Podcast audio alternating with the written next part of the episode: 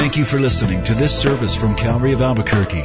It's our hope that this message will help you grow in grace and in the knowledge of our Lord and Savior, Jesus Christ.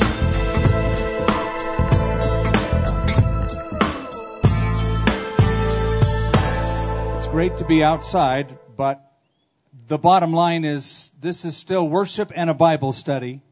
So I hope you brought your Bibles, did you? Good. Good thinking. Turn in your Bibles to the book of Exodus, the 25th chapter. Exodus chapter 25. We continue in Exodus, expound through the Bible. This is expound, exposed.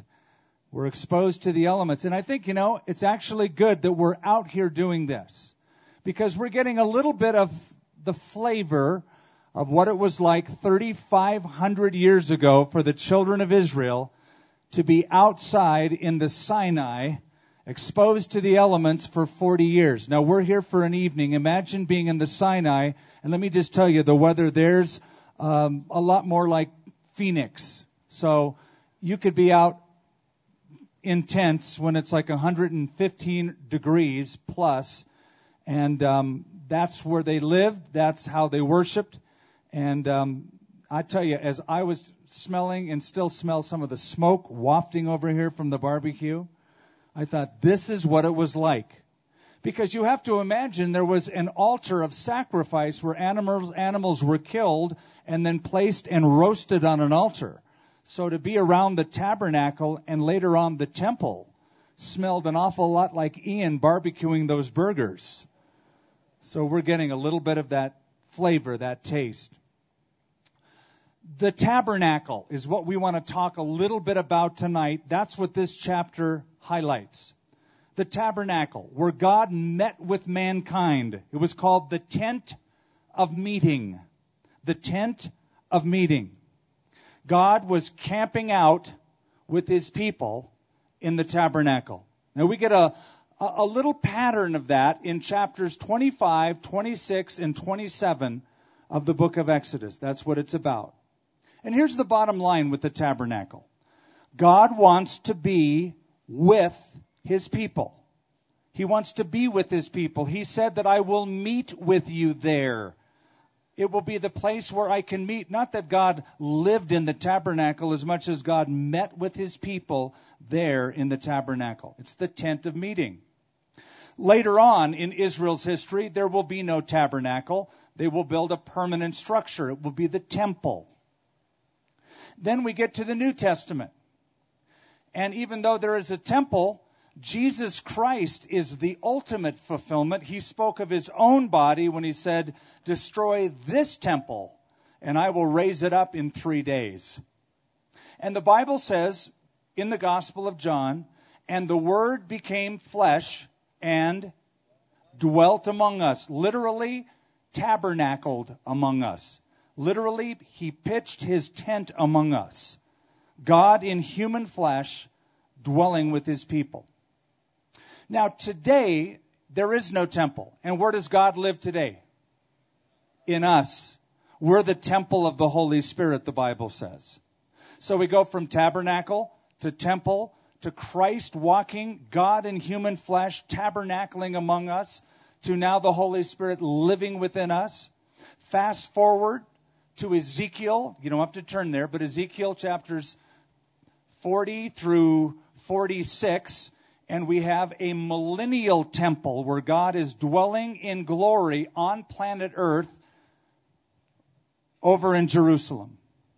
Then fast forward past the thousand years of Christ reigning on the earth, where we get a new heaven and a new earth and a new Jerusalem. And the Bible in Revelation 21 says, Behold, the tabernacle of God is with men, and he will dwell with them, and they will be his people, and God himself will be their God. And then in the next chapter it says, And then they shall see his face. So we want to look at this dwelling place, this tabernacle. It begins, the chapter opens with God not only giving Moses instructions for the building of it, but tells the people of Israel to collect an offering for it. So in verse 1, then the Lord spoke to Moses, saying, Speak to the children of Israel, that they bring me an offering. From everyone who gives it willingly with his heart, you shall take my offering. So this is the first time in the Bible God takes an offering. And you'll notice that it's to be a very special kind of offering. It's for the tabernacle, and the attitude has to be right. They have to have a willing heart. God doesn't want anybody going, oh, I don't want to give to that thing. I'm, I'm not into building one of those things out here. God wants them to do it with a willing heart. Only those people who had a willing heart were told to give. And that's a New Testament principle.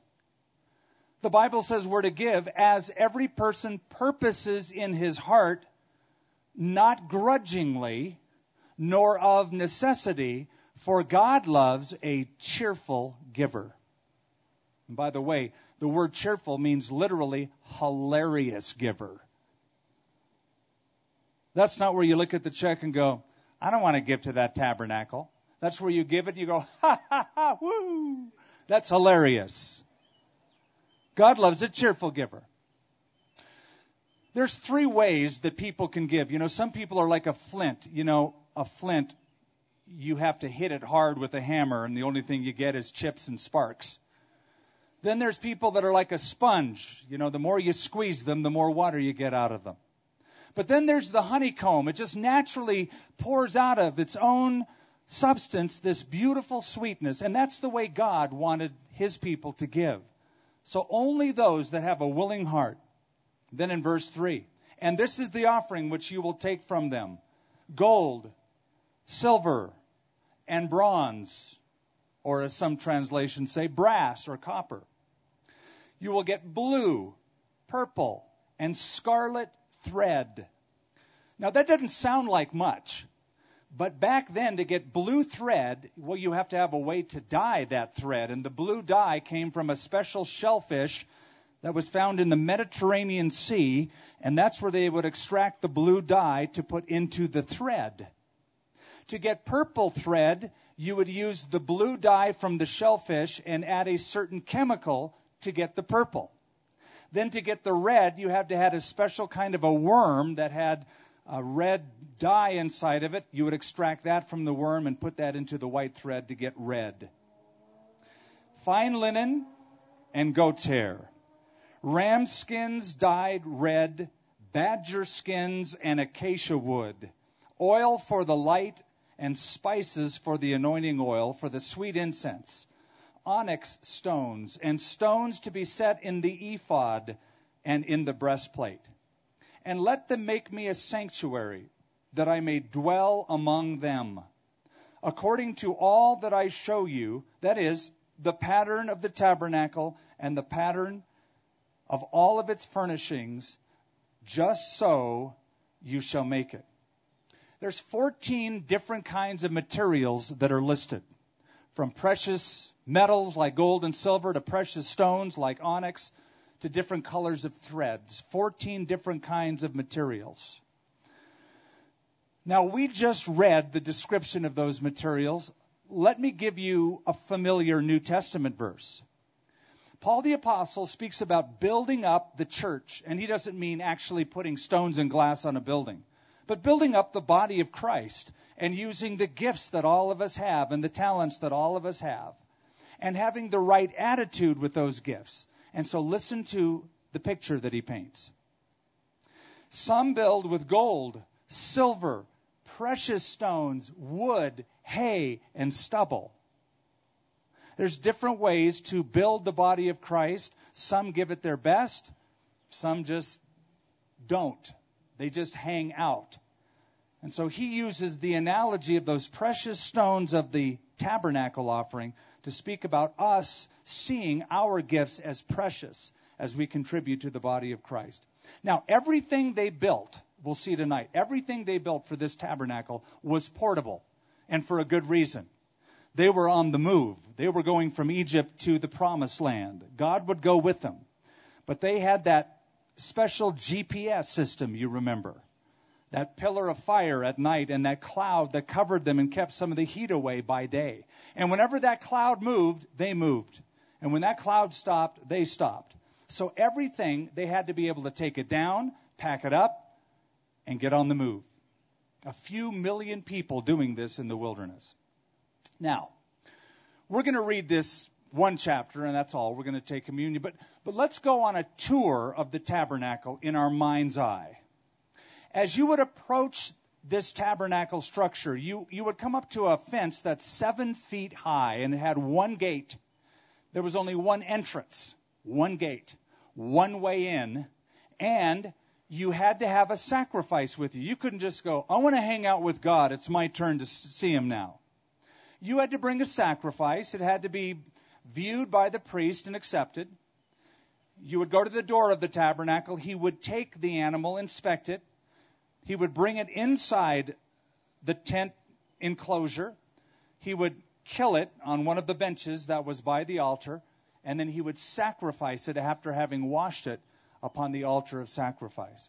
So you would approach the tabernacle and you'd see this seven foot fence with a door.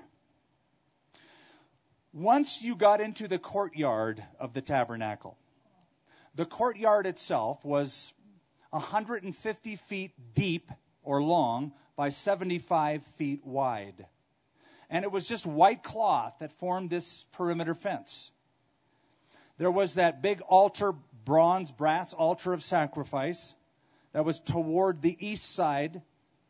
And then closer still toward the holy place was a basin or a laver for washing. Then what featured the most in this tabernacle was a tent that was in the middle of the courtyard, more toward the west side. Now, this tent was 45 feet long by 15 feet wide, and it was divided into two rooms. You couldn't see from the outside what was inside, and you couldn't go inside unless you were a priest. If you were a priest and you could go into that tent that was 45 feet by 15 feet, you would see that that big tent was divided actually into two rooms. The first room was 30 feet deep. The second room was 15 feet, so it was a cube. Inside that first room, that was called the holy place. And in the holy place were articles of furniture, and we have replicas to scale, by the way, of those things that were in the tabernacle. For instance, um, as you would walk in, and you would look toward the right or toward the north, you would see this table of showbread, and it'll be here afterwards for those who can't see it because of the speakers. So here's the table of showbread. I'll explain what that is. The text will. In front of a veil that separated those two rooms was this an altar of incense. And we actually had incense that was lit a while ago, and it was all the hippies were really getting excited about that. And then um, uh, on the other side of the holy place was a much larger one of these called the menorah or the lampstand. So the tabernacle had one door, one source of light, a table with bread on it, and just keep those in mind because we'll tie it all together toward the end. And then there was a veil that separated those two rooms, the holy place from the Holy of Holies. And in the Holy of Holies, there was only one article of furniture, and that was the Ark of the Covenant. And again, this is to scale, at least the box is. The angels were just guessing on. That's the most important piece of furniture in the tabernacle was the Ark of the Covenant.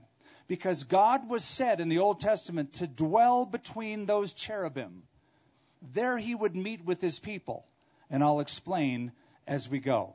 Now, inside this box, inside the Ark of the Covenant, and I know Indiana Jones wanted to find out what was in it. What was in it was a copy of the Ten Commandments, the stone tablets of the law that were given. The, the testimony was placed inside that. Later on in their history, something else was placed inside of it. Not here, but later on. They're going to put a little jar, a little clay jar with manna that bread that fell from heaven, that, that daily sustenance by which they ate and God gave them nourishment for 40 years. They'll put a jar of that to remember how God took care of them. Then they'll also put within the Ark of the Covenant the rod of Aaron. that budded forth and flowered, and they'll put the, the, the rod of Aaron inside the ark to remind them of authority in the house of Aaron. Verse 10 tells us about the ark of the covenant. And they shall make an ark of acacia wood. Two and a half cubits shall be its length, a cubit and a half its width, a cubit and a half its height. So 45 inches long, 27 inches wide, and 27 inches tall. That's the Ark of the Covenant. It was made out of acacia wood. This is just plywood. Acacia wood is the wood that was found in the Sinai desert. It still is. It's plentiful in that area. It's those desert scrub brushes that grow into some pretty massive trees. The wood of the trunk is so strong, it's denser, it's harder than oak. So it is simple wood, but it's rough, it's tough, it'll last, it will endure. Very simple, humble wood, but something that was hard and would endure. And you shall overlay it with pure gold, and you shall overlay it, and shall make on it a molding of gold all around. We've tried. You shall cast four rings of gold for it, and put them in the four corners. Two rings shall be on one side, and two rings shall be on the other side. And you shall make poles of acacia wood, and overlay them with gold. You shall put the poles into the rings on the sides of the ark, that the ark may be carried by them. The poles shall be in the rings of the ark, and they shall not be taken from it. And you'll see, if you can't now, you'll see how this is exactly made like that, where there's rings, and these really are just broom handles, but you get the idea that you could transport it. You could have four priests to carry this ark, and that's how it would be transported. You place it on the shoulders. Verse 16, and you shall put into the ark the testimony which I shall give you. That's the Ten Commandments written in stone. You shall make a mercy seat of pure gold. Two and a half cubits shall be its length, a cubit and a half its width. So 45 inches by 27 inches. And you shall make two cherubim or angels of gold, of hammered work, and you shall make them at the two ends of the mercy seat. So these are depictions of what our artist, Jay McLaughlin, years ago, made as the cherubim, these angelic beings. Probably because in heaven, surrounding God's throne are heavenly creatures that give him worship. They're cherubim. Um, Isaiah sees seraphim, another classification of angelic beings. So these angels were hovering over the mercy seat. This is the place where God said he would dwell. This is the place where sin would be atoned. This is the place where God would meet with his people. So they were looking down upon this lid, and that lid was solid gold. The uh, Ark of the Covenant, that mercy seat was solid gold, so it was the most valuable part and you shall make two cherubim. I read that. Verse 19. Make one cherub at one end, one at the other end. You shall make cherubim at the two ends of one piece with the mercy seat. So all solid gold. And the cherubim shall stretch out their wings above, covering the mercy seat with their wings, and they shall face one another. The faces of the cherubim shall be toward the mercy seat. So what does that mean? It means that these creatures, these cherubim, these that represent the presence of God, were looking down upon a box, a lid, and in that box was the law that the people of Israel failed to keep. Right? That was God's standard that they swore they would keep, but they failed to keep it. Now, do you remember in our study in the book of Exodus twice God's people said to Moses, All that the Lord will tell you, we will do. That was their promise. As soon as Moses comes down from Mount Sinai, we'll get to it in chapter 32, with the law of God in his hands, what does he find the people doing? Worshipping a golden calf. Yeah, these are the guys that said, everything that God says, we'll do it. They couldn't even wait for Moses to get down with the law they said they would keep, and they're already into idolatry, worshiping a golden calf. Well, Moses had a temper. And he took the stone tablets, the commandments of God, that God, the Bible says, had written in his own finger. Not that Moses wrote or transcribed, God wrote on the stone. And he was so mad that he broke those tablets at the foot of the mountain and got down on these guys, climbed all over their case, took the golden calf, ground it up into powder, put it in water, and made the children of Israel drink it. So he was torqued. So, because the first copy of the commandments had been destroyed, God calls him back up to the mountain, gives it to him a second time. This time Moses with his own labor, with his own chisel, with his own hand, writes those ten words, the Decalogue, and that's the copy that is be, will be placed inside the ark. So the law, the angels were looking down at a box that contained the law that was a testimony against them. They didn't keep the law, and the angels are looking down. It was a reminder of the standard they failed to keep. When I read this, I thought of my upbringing. I had a, a temper as a young boy.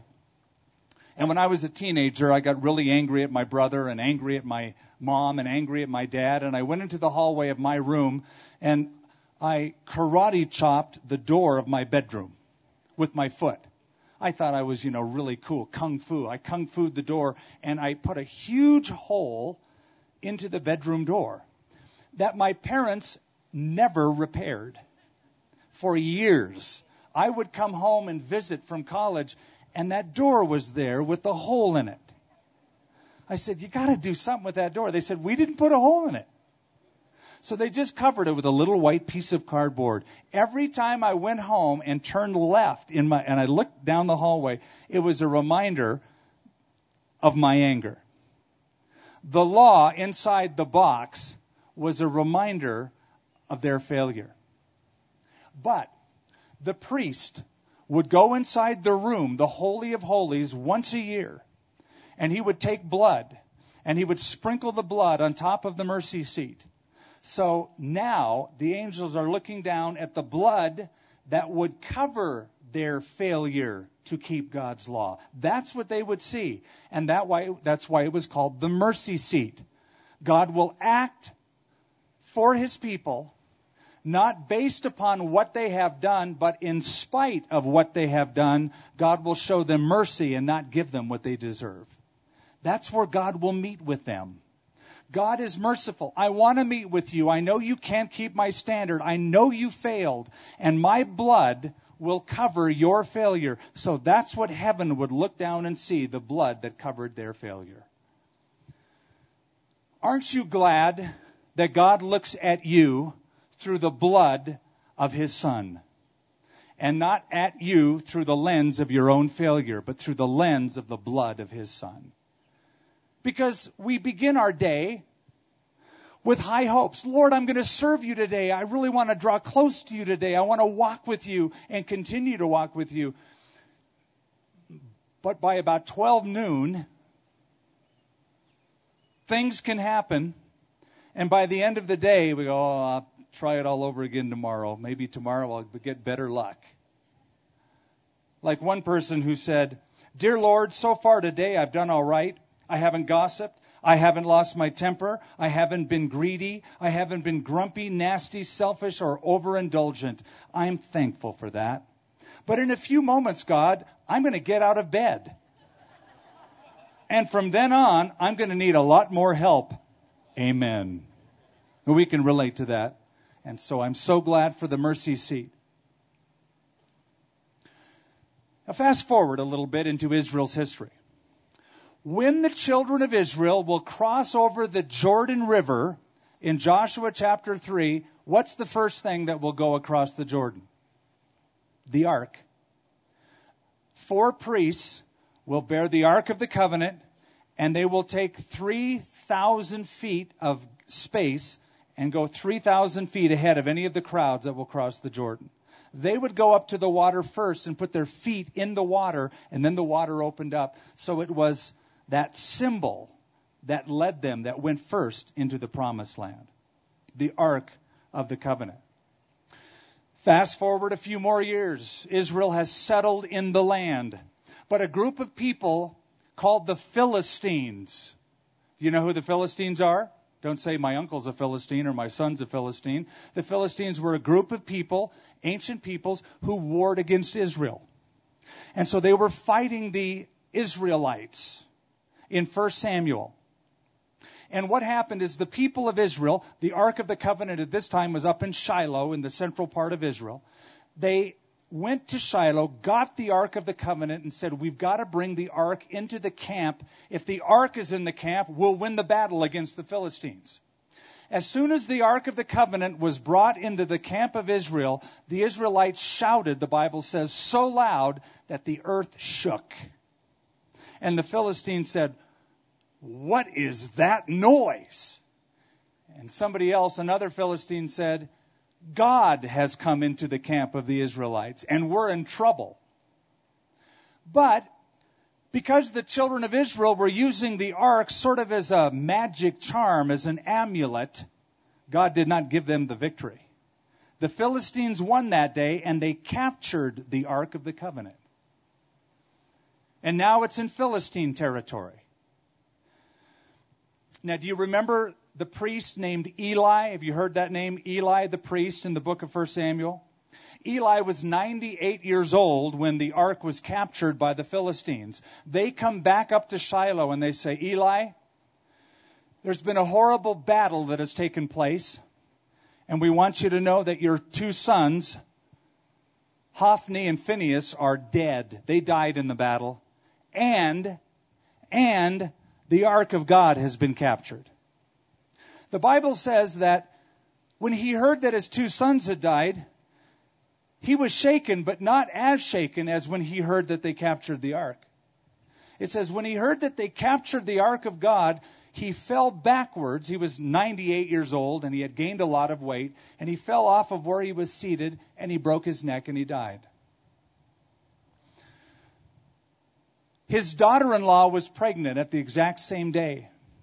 When she heard that her husband had died and that her father in law had died, she gave birth prematurely to a child and called the child by the name Ichabod, which means the glory has departed, saying, The glory of Israel has departed because they have captured the Ark of the Covenant. So now the Ark is in Philistine territory. It's not in the tabernacle. The Philistines have it. And they place it in the temple of their god, the fish god, Dagon.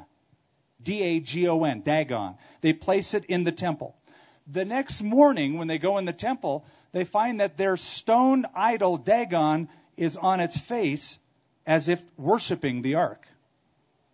So they said, well, we don't know what happened last night, maybe an earthquake, but let's, let's pick our God back up and give it some help and put it where it belongs. They did, and the next day they came into the same temple of Dagon, and this time the, it had fallen over again. The head was broken off, and the hands were broken off. It was irreparable. And they said, Get rid of that box. Get rid of the ark. It's nothing but trouble. So they sent it back to the children of Israel. And for 20 years, it stayed in the house of a guy named Abinadab in a town called Kiriath Jearim until David would bring it into Jerusalem some years later. So that's sort of a synopsis of the ark.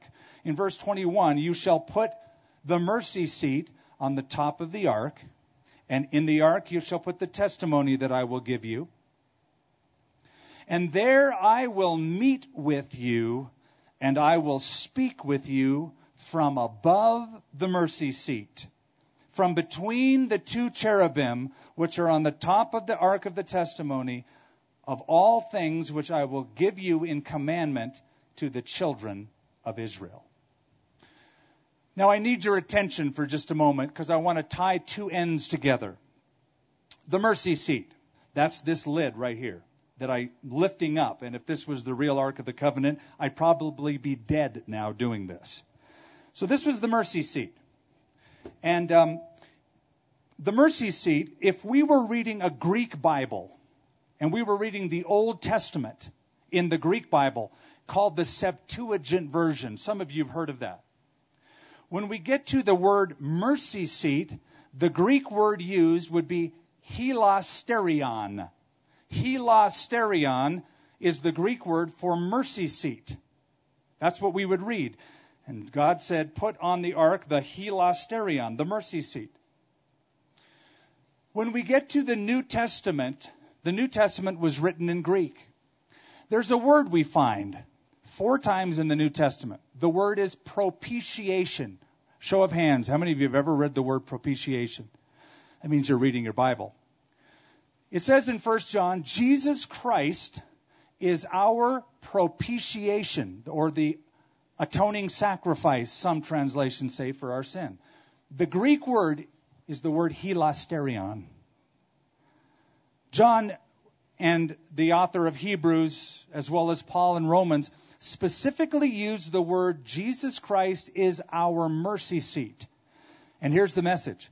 The only place that God will meet with mankind is in the person of the Lord Jesus Christ. If you want to have fellowship with God, Jesus is the only way, the truth, and the life. He's the mercy seat. He's the place he will commune with mankind because Jesus shed his blood for our sins.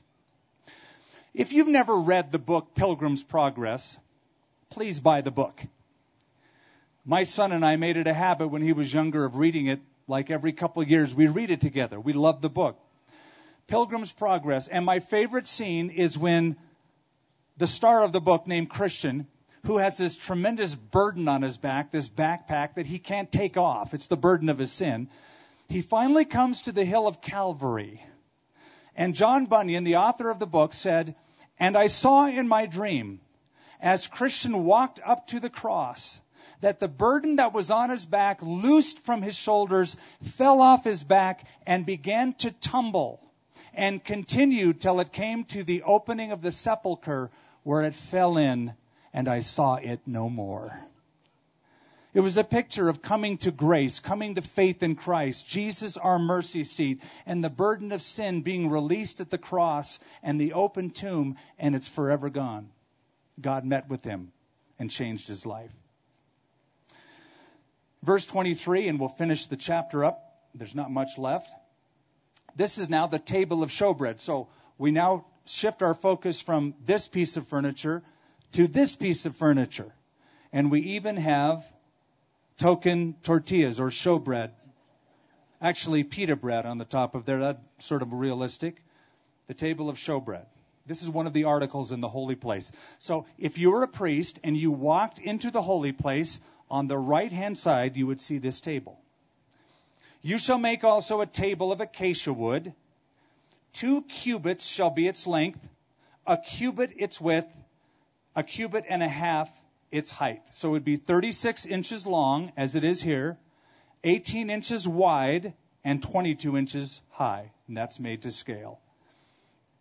And you shall overlay it with pure gold and make a molding of gold all around. You shall make for it a frame of a handbreadth all around. You shall make a gold molding for the frame all around.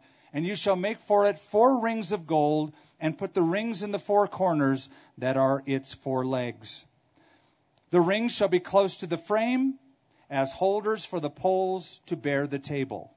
And you shall make the poles of acacia wood, overlay them with gold, that the table may be carried with them. You shall make its dishes, its pans, its pitchers, its bowls for pouring you shall make them of pure gold.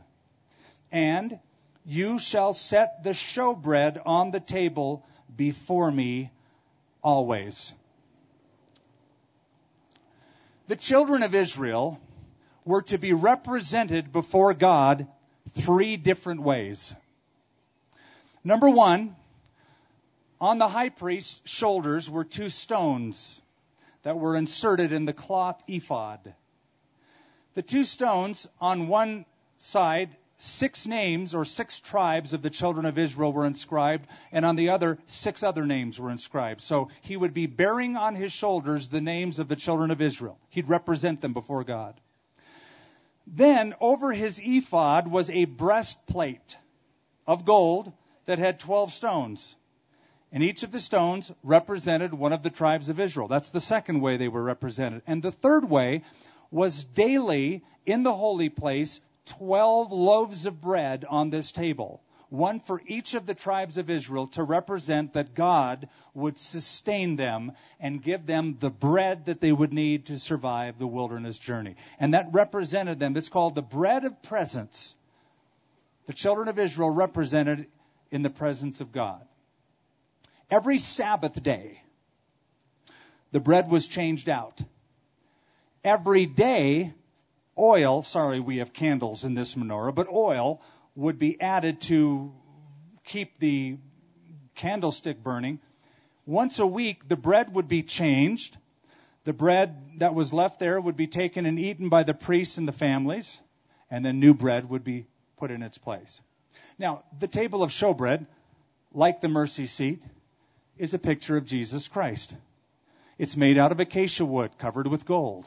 Acacia wood is simple, it's common, it's humble. Jesus Christ uh, was a human being, a man, but also he was God, overlaid with gold. God in human flesh. It's a beautiful picture of Christ mingling the two elements together, the gold and the wood. And then the bread, which was the sustenance of life. Jesus said, I am the bread of life. Also, according to Leviticus chapter 24, the grain for the bread, you would harvest the grain so it would be dead, it would be ground up in a millstone, and then it would be baked. Jesus said, Unless a grain of wheat fall into the ground and die, it abides alone. But if it dies, it bears much fruit. He was speaking about his resurrection. Jesus was ground, you might say, in the grinding stone of the Garden of Gethsemane, where he agreed before the Father to take upon him the sin of the world. And then Jesus rose from the dead in glory, giving us new life and feeding anyone who would come to him. Now, the table of showbread. In 70 AD, you know what happened in 70 AD? That's when the Romans destroyed Jerusalem a general by the name of Titus, who was the son of the emperor Vespasian, conquered the city of Jerusalem.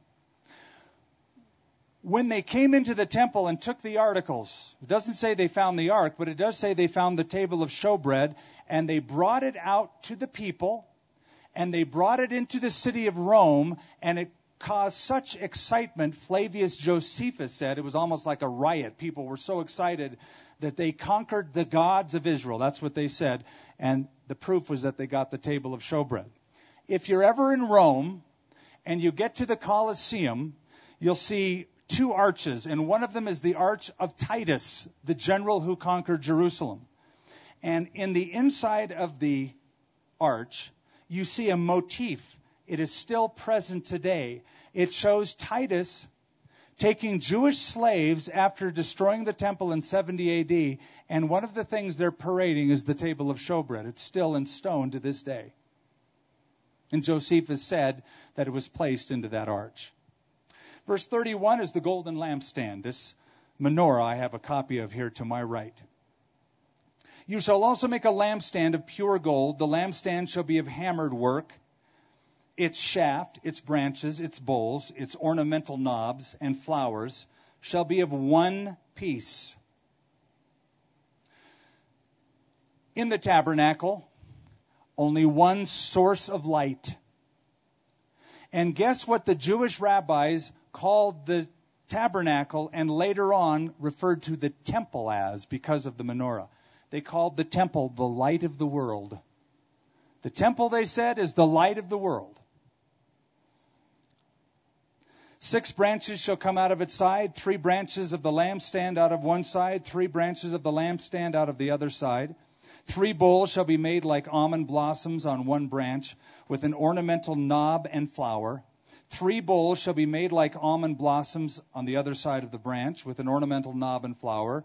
And so for the six branches that come out of the lampstand. So one solid piece of gold, a central shaft with three branches on either side.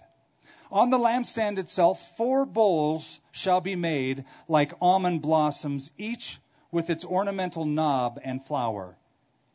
And there shall be a knob under the first two branches of the same, a knob under the second two branches of the same, a knob under the third two branches of the same, according to the six branches that extend from the lampstand.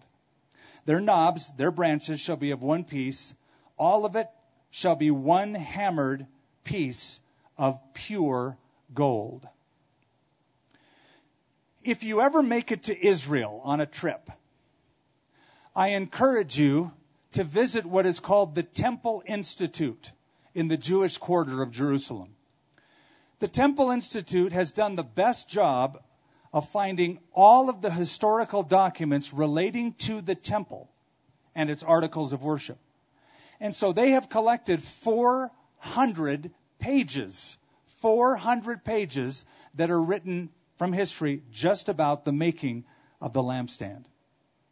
And they have researched it and have duplicated it out of gold to scale. It is huge and it is kept under surveillance and under glass, but it's outside. You can see it. You can walk by it, walk up to it. It's in the city of Jerusalem. Now, the Temple Institute is a group of people that are committed to the rebuilding of the Jewish temple. They want to do it as soon as they're allowed to do it. And they're making the vestments for the priests. They're making the articles. They've got the table of showbread, the altar of incense. They've got the, the uh, I know they have the menorah. They haven't said anything about the ark yet. But they've made these to the scale of what was in the temple, and they're ready to unveil them. You shall make, verse 37, seven lamps for it, and they shall arrange its lamps so that they give light in front of it. And its wick trimmers and their trays shall be of pure gold. It shall be made of a talent of pure gold with all of its utensils and see to it that you make them according to the pattern which was shown you on the mountain. So, God gives to Moses a blueprint for a temporary movable cloth tent structure with these articles in it, and God says, There I will meet with you, especially at this mercy seat. Now, what makes the tabernacle interesting? And I got to say, it is interesting and it should interest you. Here's why. The, the, the tabernacle and all of its furnishings are given more biblical real estate than any other single topic in the Bible. 50 chapters in the Bible are devoted to the tabernacle. Two chapters in the Bible are devoted to the creation of the universe. Now, why is that? Well, I don't know exactly, but here's one possibility. According to the book of Hebrews, what the children of Israel had in the tabernacle was in a small, primitive, humble scale what heaven was like. Listen to the writer of the book of Hebrews in Hebrews 8. The priests serve at a sanctuary that is a copy and a shadow of what is in heaven. This is why Moses was warned while he was about to build the tabernacle see to it that you make everything according to the pattern shown you on the mountain. Perhaps it was given so much detail because that is what it's going to be like to experience heaven. So it's interesting when we find John raptured up into heaven in Revelation chapter 5. The scenery bears some resemblance to the articles that are in that courtyard and toward that tent dwelling, the Holy of Holies and the holy place itself. There was even a, a laver for washing that they had, like they had that basin for washing in the tabernacle. John sees a sea, but it's clear as crystal glass. It's hardened now because, well, you don't need to wash anymore. The cleansing has been taken care of, past tense, by Jesus. But the, the writer of the book of Hebrews tells us that it's a pattern of things going on in heaven. So, we close with this. Consider this. One door into the tabernacle. Not two, not ten, one door, one way of entrance. And you could only approach God through that one door with a sacrifice. Blood had to be shed, and there was only one way to approach God. Even as today, there's only one way a person can approach God, and that is through the blood of the Lord Jesus Christ.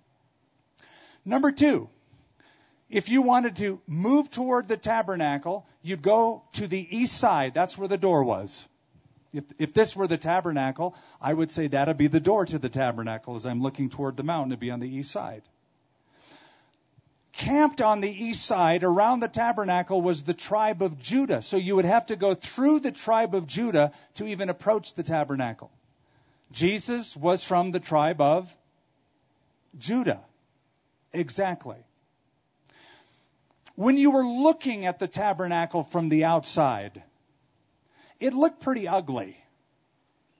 You had cloth, you had goat's hair, you had badger skins, you had ram skins. Nothing really, wow! Nothing really spectacular. But from the inside of the tabernacle, pure white linen, exquisite embroidery, and gold. It was beautiful on the inside, plain and ugly on the outside. The Bible says in the book of Isaiah, concerning Jesus Christ, Isaiah 53, he has no form or comeliness. There is no beauty that we should desire him. To look at Jesus Christ from the outside, I don't think he was striking or handsome or people said, look at that guy. See the halo around him? Nothing impressive, nothing attractive. But on the inside, that was the gold. That was the glory. The compassion, the love, and he was deity. He was God walking in a human body. Inside, there was one source of light, the menorah. Jesus said, I am the light of the world. Inside, there was bread that symbolized the sustenance of God's people. Jesus said, I am the bread of life. Inside, there was this altar of incense. Incense represented the prayers of the saints going up to God. That's the present ministry of Jesus Christ today. The Bible says he's at the right hand of God making intercession for us. Now, one thing we didn't cover yet, and that is between the holy place where these articles were and this lampstand was, between that room and the room that housed this, the Ark of the Covenant, was a curtain, a veil. Even the priest couldn't go into that veil. The priest couldn't go into the Holy of Holies. Only the high priest could go into the Holy of Holies one day a year on Yom Kippur, the Day of Atonement. He had a robe Sewn on the bottom of the robe were pomegranates. In between the pomegranates hung little golden bells. You could hear them tinkling as the high priest would walk in.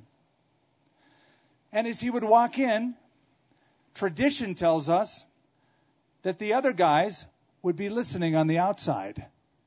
As long as those bells were moving, everything was good.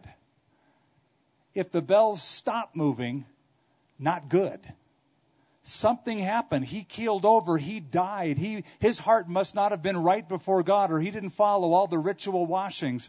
And so there was a rope tied to his ankle. When those bells stopped, if they ever did, they would pull him out. Better get a new high priest. He's gone.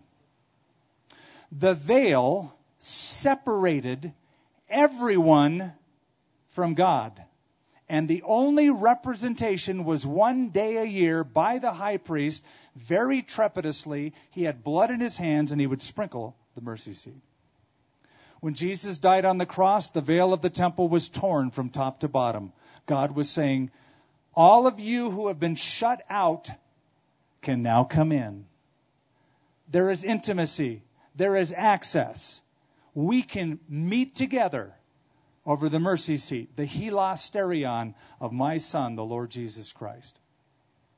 Now, all of this that we've talked about, Christ in the tabernacle, shouldn't surprise us. Because Jesus said to the leaders of Israel, How come you don't believe in me? For Moses wrote about me. Really? When and where did Moses write about Jesus? Well, Moses said, Another prophet is coming like me, him you should receive.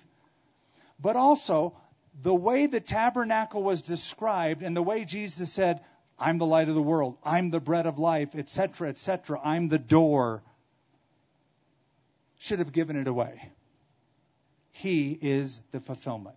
Today we don't have a tabernacle, but today we do have a mercy seat. And it's not found in an institution, it's not found in Jerusalem, it's found in the person of the Lord Jesus Christ that lives in your heart. I hope he lives in your heart. If you know Jesus, the Bible says you have a great high priest. When I was a boy, I said, Mom, I really blew it this week. I need to go see the priest. She knew what I meant. I had to go to confession. I got to see the priest. The Bible says we have a great high priest who was touched with the feelings of our infirmities, was in all points tempted like we are, yet without sin.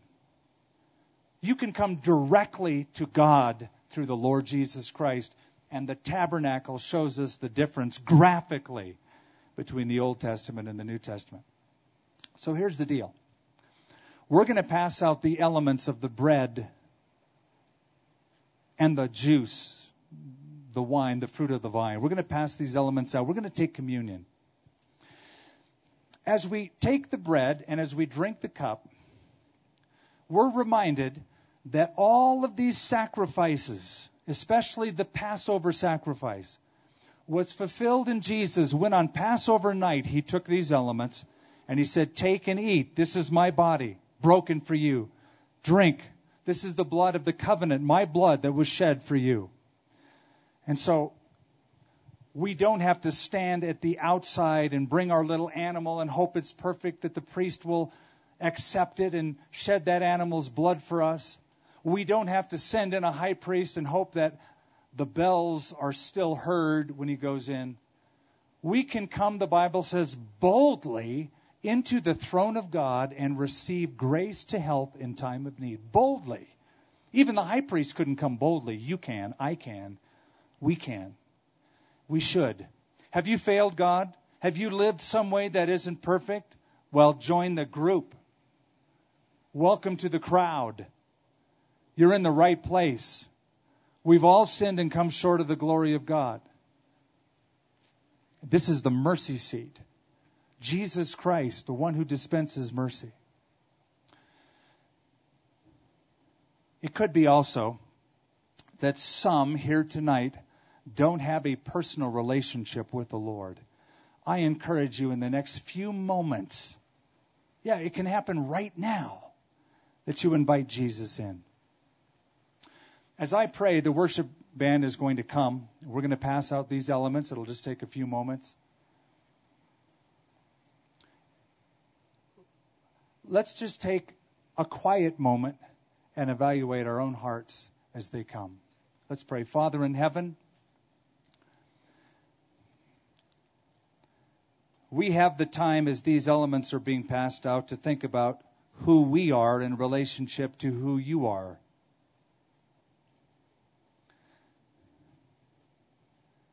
the law that was in this box 3,500 years ago was the law of testimony. It testified that God's standard had not been kept, and blood was required to be shed to cover the broken law, to cover the failure.